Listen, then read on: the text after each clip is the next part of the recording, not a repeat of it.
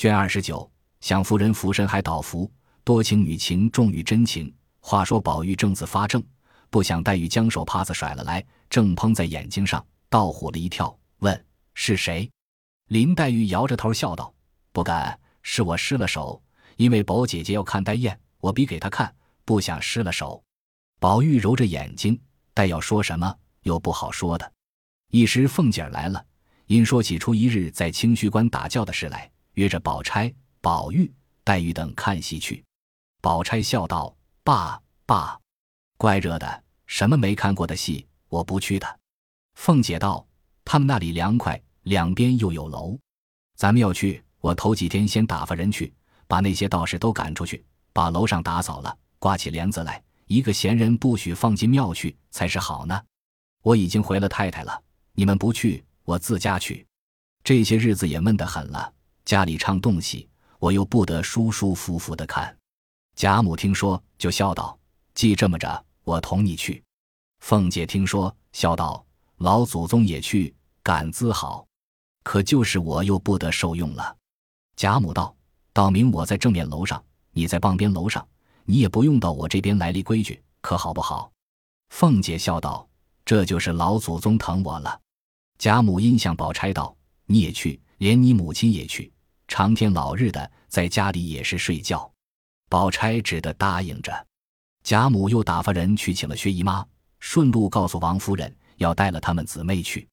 王夫人因一则身上不好，二则预备元春有人出来，早已回了不去的。听贾母如此说，笑道：“还是这么高兴。”打发人去到园里告诉有要逛去的，只管出一跟老太太逛去。这个话一传开了，别人还可以，只是那些丫头们天天不得出门槛儿，听了这话。谁不要去？便是个人的主子懒得去，他也百般的撺掇了去。因此李公才等都说去。贾母越发心中喜欢，早已吩咐人去打扫安置，都不必细说。单表到了初一这一日，荣国府门前车辆纷纷，人马簇簇。那底下凡执事人等，闻的是贵妃做好事，贾母亲自拈香。正是初一日，乃月之首日，况是端阳节间。因此，凡动用的食物，一色都是齐全的，不同往日。少时，贾母等出来，贾母坐一乘八人大轿，李氏、凤姐、薛姨妈每人一乘四人轿，宝钗、黛玉二人共坐一辆翠盖朱缨八宝车，迎春、探春、惜春三人共坐一辆朱轮华盖车。然后，贾母的丫头鸳鸯、鹦鹉、琥珀、珍珠；黛玉的丫头紫鹃、雪雁、春仙。宝钗的丫头莺儿、文杏，迎春的丫头思琪、秀菊，探春的丫头是书、翠墨，惜春的丫头入画、彩萍，薛姨妈的丫头同喜、同贵，外带香菱，香菱的丫头枝儿，李氏的丫头素云、碧月，凤姐儿的丫头平儿、风儿、小红，并王夫人的两个丫头金钏、彩云也跟了凤姐儿来。奶子抱着大姐儿，另在一车上，还有两个丫头。一共又连上各房的老嬷嬷、奶娘，并跟出门的家人媳父子，黑压压的站了一街的车。贾母等已经坐轿去了多远？这门前尚未坐完。这个说我不同你在一处，那个说你压了我们奶奶的包袱。那边车上又说招了我的花，这边又说烹了我的扇子，叽叽呱呱说笑不绝。周瑞家的走来过去的说道：“姑娘们，这是街上看人笑话。”说了两遍。方见好了，前头的全副执事摆开，早已到了清虚观门口。宝玉骑着马在贾母轿前，街上人都站在两边。将至关前，只听钟鸣鼓响，早有张法官执香披衣，带领众道士在路旁迎接。贾母的轿刚至山门以内，见了土地本境城隍各位泥塑圣像，便命助教。贾珍带领各子弟上来迎接。凤姐知道鸳鸯等在后面赶不上，贾母自己下了轿，忙要上来搀。可巧有个十二三岁的小道士拿着剪筒，照管剪各处蜡花。郑玉德便且藏出去，不想一头撞在凤姐怀里。凤姐便一扬手，照脸一下，把那小孩子打了一个筋斗，骂道：“小野杂种，往那里跑！”那小道士也不顾事主剪，爬起来往外还要跑。正值宝钗等下车。众婆娘媳妇正为随的风雨不透，但见一个小道士滚了出来，都喝声叫：“拿拿，打打！”贾母听了，忙问：“是怎么了？”贾珍忙出来问。凤姐上去搀住贾母，就回说：“一个小道士捡珠花的，没躲出去，这会子混钻呢。”贾母听说，忙道：“快带了那孩子来，别唬着他。小门小户的孩子都是娇生惯养惯了的，哪里见过这个失败？倘或唬着他，倒怪可怜劲儿的，他老子娘岂不疼得慌？”说着，便叫贾珍去，好生带了来。贾珍只得去拉了那孩子。一手拿着蜡剪，跪在地下乱颤。贾母命贾珍拉起来，叫他不要怕，问他几岁了。那孩子总说不出话来。贾母还说可怜劲儿的，又向贾珍道：“珍阿哥带他去吧，给他些钱买果子吃，叫人别难为了他。”贾珍答应，领他去了。这里贾母带着众人一层一层的瞻拜观玩。外面小厮们见贾母等进入二层山门，忽见贾珍领了一个小道士出来，叫人来带去，给他几百钱，不要难为了他。家人听说，忙上来领了下去。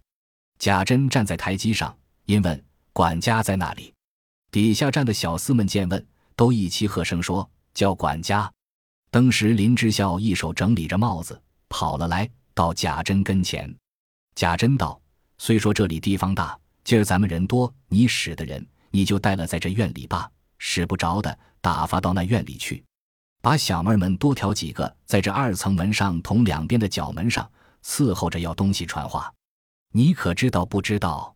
今儿姑娘奶奶们都出来，一个闲人也不许到这里来。林之孝忙答应，晓得。又说了几个事。贾珍道：“去吧。”又问：“怎么不见蓉儿？”一声未了，只见贾蓉从钟楼里跑了出来。贾珍道：“你瞧瞧他，我这里也没热，他到乘凉去了。”喝命家人催他。那小厮们都知道贾珍素日的性子，为拗不得，便有个小厮上来向贾蓉脸上啐了一口。贾珍还眼向着他，那小厮便问贾蓉道：“也还不怕热？哥儿怎么先乘凉去了？”贾蓉垂着手，一声不敢说。那贾云。贾平、贾琴等听见了，不但他们慌了，一且连贾琏、贾兄、贾琼等也都忙了，一个一个都从墙根下慢慢的溜下来。贾珍又向贾蓉道：“你站着做什么？还不骑了马跑到家里告诉你娘母子去？老太太同姑娘们都来了，叫他们快来伺候。”贾蓉听说，忙跑了出来，一叠连声的要马，一面抱怨道：“早都不知做什么的，这会子寻趁我。”一面又骂小子捆住手呢吗？马也拉不来，要打发小厮去，又恐怕后来对出来，说不得亲自走一趟，骑马去了。且说贾珍方要抽身进来，只见张道士站在傍边，陪笑说道：“论理，我不比别人，应该里头伺候。只因天气炎热，众位千金都出来了，法官不敢擅入，请爷的示下。孔老太太问，或要随喜那里？”我只在这里伺候罢了。贾珍知道这张道士虽然是当日荣国公的替身，曾经先皇御口亲呼为大幻仙人，如今县长道路司印，又是当今封为中的真人，现今王公藩镇都称为神仙，所以不敢轻慢。二则他又常往两个府里去，樊夫人、小姐都是见的。今见他如此说，便笑道：“咱们自己，你又说起这话来，再多说。”我把你这胡子还揪了你的呢，还不跟我进来？那张道士呵呵大笑着，跟了贾珍进来。贾珍到贾母跟前，空身陪笑，说着：“张爷爷进来请安。”贾母听了，忙道：“搀他来。”贾珍忙去搀过来。那张道士先呵呵笑道：“无量寿佛，老祖宗一向福寿康宁，众位奶奶小姐奈福。”一向没到府里请安，老太太气色越发好了。贾母笑道：“老神仙你好。”张道士笑道：“托老太太的万福，小道也还康健。别的倒罢了，只记挂着哥儿一向身上好。前日四月二十六，我这里做遮天大王的圣诞，人也来的少，东西也很干净。我说请哥来逛逛，怎么说不在家？”贾母说道：“果真不在家。”一面回头叫宝玉。谁知宝玉解手去了，才来，忙忙上前问：“张爷爷好。”张道士也抱住问了好，又向贾母笑道：“隔月发发福了。”贾母道：“他外头好，里头弱。”又搭着他老子，逼着他念书，生生的把个孩子逼出病来了。张道士道：“前日我在好几处看见哥儿写的字、做的诗，都好的了不得，怎么老爷还抱怨说哥儿不大喜欢念书呢？”依小道看来也就罢了，又叹道：“我看见哥儿的这个形容身段、言谈举动，怎么就同当日国公爷一个稿子？”说着，两眼流下泪来。贾母听了。也由不得满脸泪痕，说道：“正是呢，我养了这些儿子孙子，也没一个像他爷爷的，就指着玉儿像他爷爷。那张道士又向贾珍道：当日国公爷的模样，爷们一辈的不用说了，自然没赶上。大约连大老爷、二老爷也记不清楚了。说毕，又呵呵大笑道：前日在一个人家看见一位小姐，今年十五岁了，生得倒也好个模样。”我想着哥儿也该寻亲事了。若论这个小姐模样，聪明智慧，根基家当，倒也配得过。但不知老太太怎么样？小道也不敢造次，等请了老太太示下，才敢向人去张口呢。贾母道：“上回有个和尚说了，这孩子命里不该早娶，等在大一、大二再定罢。你如今也寻听着，不管他根基富贵，只要模样配得上，就来告诉我。”便是那家子穷，不过给他几两银子，只是模样性格儿难得好的。说毕，只见凤姐笑道：“张爷爷，我们丫头的记名符儿，你也不换去。钱儿亏你还有那么大脸，打发人和我要鹅黄缎子去，要不给你，又恐怕你那老脸上过不去。”张道士哈哈大笑道：“你瞧，我眼花了，也没见奶奶在这里，也没道谢。”记名符早已有了，前日原想送去的，不知道娘娘来做好事，也就混忘了，还在佛前镇着，待我取来。说着，跑到大殿上去，一时拿了一个茶盘，搭着大红蟒缎金符子，托出符来。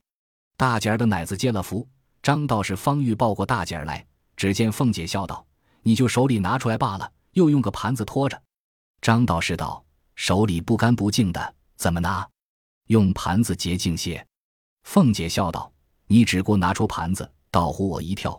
我不说你是为送福，倒像是和我们画布师来了。”众人听说，哄然一笑，连贾珍也掌不住笑了。贾母回头道：“猴猴，你不怕下割舌地狱？”凤姐笑道：“我们爷儿们不相干，他怎么常常的说我该积阴质，迟了就短命呢？”张道士也笑道：“我拿出盘子来。”一举两用，倒不为画不施，倒要将哥的这玉请了下来，拖出去给那些远来的道友并徒子徒孙们见识见识。贾母道：“既这么着，你老人家老天拔地的，跑什么？带他去瞧了，叫他进来，岂不省事？”张道士道：“老太太不知道，看着小道士八十岁的人托老太太的福，倒还健朗；二则外面的人多气味难闻，况是个暑热的天，根儿受不惯。”倘或根中了阿扎气味，倒之多了。贾母听说，便命宝玉摘下通灵玉来，放在盘内。那张道士兢兢业业的用蟒符子垫着，捧了出去。这里贾母与众人各处游玩一回，方去上楼，只见贾珍回说：“张老爷送了玉来。”刚说着，张道士捧了盘子走到跟前，笑道：“众人托小道的福，见了哥的玉，实在稀罕，都没什么敬贺。”这是他们个人传道的法器，都愿意为敬贺之礼。哥便不稀罕，只留着玩耍赏人罢。贾母听说，向盘内看时，只见也有金黄，也有玉珏，或有事事如意，或有岁岁平安，皆是珠穿宝嵌、玉镯金镂，共有三五十件。因说道：“你也胡闹！他们出家人是那里来的？何必这样？这断不能收。”张道士笑道。这是他们一点敬意，小道也不能阻挡。老太太若不留下，岂不叫他们看着小道微薄，不像是门下出身了？贾母听如此说，方命人接下了。宝玉笑道：“老太太，张爷爷既这么说，又推辞不得。我要这个也无用，不如叫小子捧了这个，跟着我出去散给穷人吧。”贾母笑道：“这话说的是。”张道士又忙拦道：“哥儿虽要行好，但这些东西虽说不甚稀罕，到底也是几件器皿。若给了乞丐，一则与他们也无益，二则反倒糟蹋了这些东西。要舍给穷人，何不就散钱与他们？”宝玉听说，便命收下，等晚间拿钱施舍吧。说毕，张道士方才退出。这里贾母与众人上了楼，在正面楼上归坐。凤姐等上了东楼，众丫头等在西楼轮流伺候。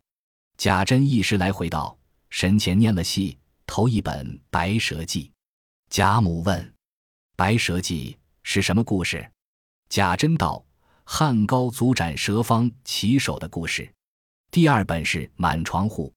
贾母道：“这倒是第二本也还罢了，神佛要这样也值得罢了。”又问第三本。贾珍道：“第三本是《南柯梦》。”贾母听了，便不言语。贾珍退了下来，走至外边，预备着身表、坟前凉，开戏不在话下。且说宝玉在楼上，坐在贾母傍边，因叫个小丫头子捧着方才那一盘子贺物，将自己的玉带上，用手翻弄寻波，一件一件的挑与贾母看。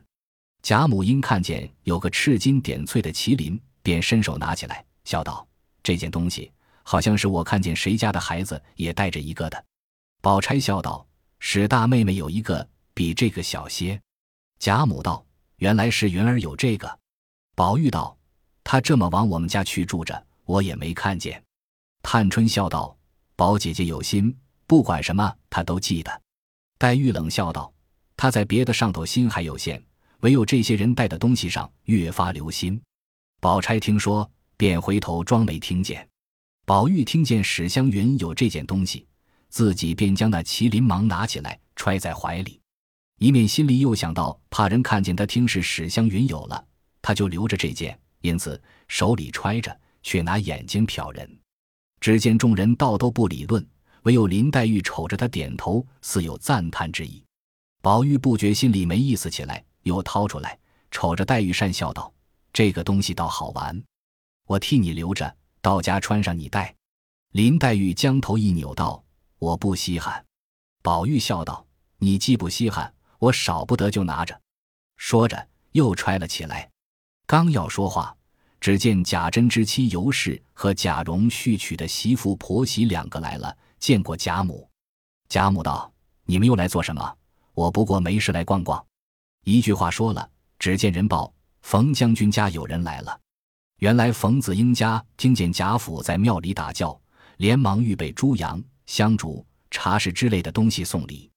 凤姐听了，忙赶过正楼来，拍手笑道：“哎呀，我却不妨这个，只说咱们娘儿们来闲逛逛，人家只当咱们大摆斋坛的来送礼，都是老太太闹的，这又不得预备赏风儿。”刚说了，只见冯家的两个管家婆子上楼来了，冯家两个未去。接着赵氏郎家也有礼来了，于是接二连三，都听见贾府打叫，女眷都在庙里，凡一应远亲近友、世家乡与，都来送礼。贾母才后悔起来，说：“又不是什么正经斋事，我们不过闲逛逛，没得惊动人。因此虽看了一天戏，至下午便回来了，次日便懒得去。”凤姐又说：“打墙也是动土，已经惊动了人，今儿乐得还去逛逛。”贾母因昨日见张道士提起宝玉说亲的事来，谁知宝玉一日心中不自在，回家来生气，趁着张道士与他说了亲，口口声声说从今以后再不见张道士了。别人也并不知为什么缘故。二则林黛玉昨日回家又中了暑，因此二事贾母便执意不去了。凤姐见不去，自己带了人去，也不在话下。且说宝玉因见林黛玉病了，心里放不下。饭也懒得吃，不时来问林黛玉，又怕他有个好歹，因说道：“你只管看你的戏去，在家里做什么？”宝玉因昨日张道士提亲事，心中大不受用。今听见林黛玉如此说，心里阴想到：别人不知道我的心还可恕，连他也奚落起我来，因此心中更比往日更烦恼加了百倍。若是别人跟前，断不能动这肝火。只是黛玉说了这话，倒又比往日别人说这话不同，由不得立刻沉下脸来说道：“我白认得了你。”罢了罢了。林黛玉听说，便冷笑了两声，道：“白认得了我，那里像人家有什么配得上的？”宝玉听了，便向前来直问到脸上：“你这么说，是安心咒我天诛地灭？”林黛玉一时解不过这个话来。宝玉又道：“昨儿还为这个赌了几回咒，今儿你到底又中我一句，我便天诛地灭，你又有什么益处？”黛玉一闻此言，方想起上日的话来。今日原自己说错了，又是着急，又是羞愧，便战战兢兢地说道：“我要安心咒你，我也天诛地灭，何苦来？我知道昨日张道士说亲，你怕拦了你的好姻缘，你心里生气，来拿我杀性子。原来那宝玉自幼生成有一种下流痴病，况从幼时和黛玉耳鬓厮磨，心情相对，即如今稍明时事，又看了那些邪书僻传。”凡远亲近友之家所见的那些归英为秀，皆未有稍及林黛玉者，所以早存一段心事，只不好说出来。故每每或喜或怒，便尽法子暗中试探。那林黛玉偏生也是个有些痴病的，也每用假情试探。因你也将真心真意瞒了起来，只用假意；我也将真心真意瞒了起来，只用假意。如此两假相逢，终有一真。其间琐琐碎碎，难保不有口角之事。即如此刻，宝玉的心内想的是：别人不知我的心还可恕，难道你就不想我的心里眼里只有你？你不能为我解烦恼，反来以这话奚落赌业我，可见我心里一时一刻白有你，你心里竟没我了。宝玉是这个意思，只口里说不出来。那林黛玉心里想着：你心里自然有我，虽有金玉相对之说。你岂是中着邪说不中我的？我便时常提着金玉，你只管了然无闻的，方见得是待我重，无毫发私心了。如何我只一提金玉的事，你就着急？可知你心里时时有金玉的，见我一提，你又怕我多心，故意着急，安心哄我。看来两个人原本是一个心，却多生了枝叶，反弄成两个心了。那宝玉心中又想到：我不管怎么样都好。只要你随意，我便立刻因你死了也情愿。你知也罢，不知也罢，只有我的心，那才是你和我近，不和我远。林黛玉心里又想着：你只管你，你好，我自好，你何必为我把自己失了？殊不知你失我也是，可见你不叫我近你，你竟叫我远你了。如此看来，却都是求近之心，反弄成疏远之意。此皆他二人素昔所存私心，难以背述。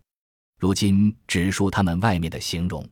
那宝玉又听见他说“好姻缘”三个字，越发腻了几意，心里干噎，口里说不出话来，便赌气向井上摘下通灵玉来，咬咬牙，狠命往地下一摔，道：“什么老石子，我砸了你就完了事了。”偏生那玉坚硬非常，摔了一下，竟纹风不动。宝玉见不破，便回身找东西来砸。黛玉见他如此，早已哭起来，说道：“何苦来？你摔砸那哑巴东西，有砸他的，不如来砸我。”二人闹着，紫鹃、雪雁等忙解劝。后来见宝玉下死劲砸玉，忙上来夺，又夺不下来。见比往日闹得大了，少不得去叫袭人。袭人忙赶了来，才夺了下来。宝玉冷笑道。我是砸我的东西，与你们什么相干？袭人见他脸都气黄了，眼眉都变了，从来没气的这样，便拉着他的手，笑道：“你和妹妹拌嘴，不犯着砸他，倘砸坏了，叫他心里脸上怎么过得去？”林黛玉一行哭着，一行听了这话，说到自己心坎上来，可见宝玉怜袭人不如，越发伤心，大哭起来，心里一烦恼，方才吃的香如银解暑汤。便承受不住，哇的一声，都吐了出来。紫娟忙上来，用手帕子接住，登时一口一口的把块手帕子吐湿。雪雁忙上来捶。紫娟道：“虽然生气，姑娘到底也该保重着。才吃了药，好些。这惠子因和宝二爷拌嘴，又吐了出来。倘或犯了病，宝二爷怎么过得去呢？”宝玉听了这话，说到自己心坎上来，可见黛玉不如意紫娟。又见黛玉脸红头胀，一行啼哭，一行气凑，一行是泪，一行是汗，不胜怯弱。宝玉见了这般，又自己后悔，方才不该和他较正。这会子他这样光景，我又替不了他，心里想着，也由不得滴下泪来了。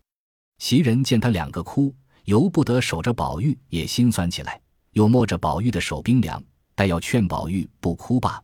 一则又恐宝玉有什么委屈闷在心里，二则又恐薄了黛玉，不如大家一哭就丢开手了，因此也流下泪来。紫娟一面收拾了土的药，一面拿扇子替黛玉轻轻的扇着。见三个人都鸦雀无声，各自哭各自的，也由不得伤起心来，也拿手帕子拭泪。四个人都无言对泣。一时袭人勉强笑向宝玉道：“你不看别人的。”你看看这玉上穿的穗子，也不该同林姑娘拌嘴。黛玉听了，也不顾病，赶来夺过去，顺手抓起一把剪子来要剪。袭人、紫鹃刚要夺，已经剪了几段。黛玉哭道：“我也是白孝礼。”他也不稀罕，只有别人替他再穿好的去。袭人忙接了玉道：“何苦来？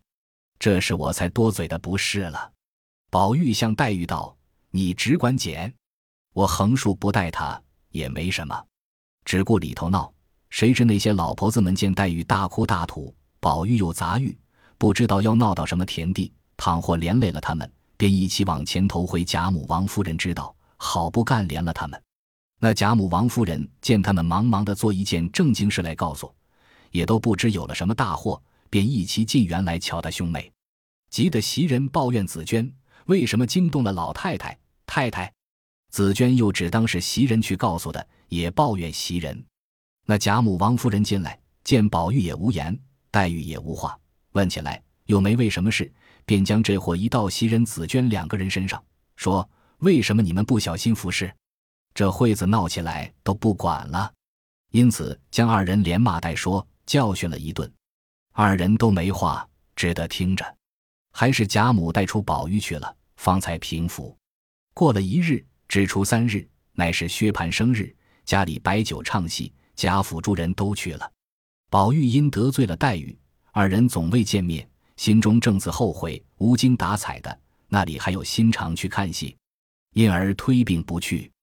黛玉不过前日中了些暑毒之气，本无甚大病，听见他不去，心里想他是好吃酒看戏的，今日反不去，自然是因为昨气着了。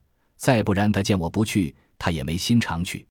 只是昨千不该万不该搅了那玉上的穗子，管定他再不戴了，还得我穿了他才戴，因而心中十分后悔。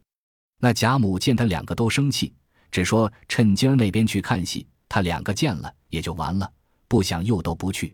老人家急得抱怨说：“我这老冤家是那一世里孽障，偏遇见这么两个不省事的小冤家，没有一天不叫我操心。真是俗语说的。”不是冤家不聚头，几时我闭了眼，断了这口气，凭这两个冤家闹上天去，我眼不见心不烦也就罢了，偏又不咽这口气，自己抱怨着也哭了。这话传入宝林二人耳内，他二人竟未从听见过“不是冤家不聚头”的这句俗语，如今忽然得了这句话，好似参禅的一般，都低着头细嚼这句话的滋味，都不觉潸然泣下。虽不曾会面，然一个在潇湘馆临风洒泪，一个在怡红院对月长吁，却不是人居两地，情发一心吗？袭人因劝宝玉道：“千万不是，都是你的不是。往日家里小厮们和他的姊妹拌嘴，或是两口子纷争，你听见了，还骂小厮们蠢，不能体贴女孩们的心肠。今儿你也这么着了。明初五大节下，你们两个再这么仇人似的。”老太太越发要生气，一定弄得不安生。依我劝你，正经下个气，赔个不是，大家还是照常一样。这么也好，那么也好。宝玉听了，不知一语不一。要知端详，下回分解。本集播放完毕，感谢您的收听，喜欢请订阅加关注，主页有更多精彩内容。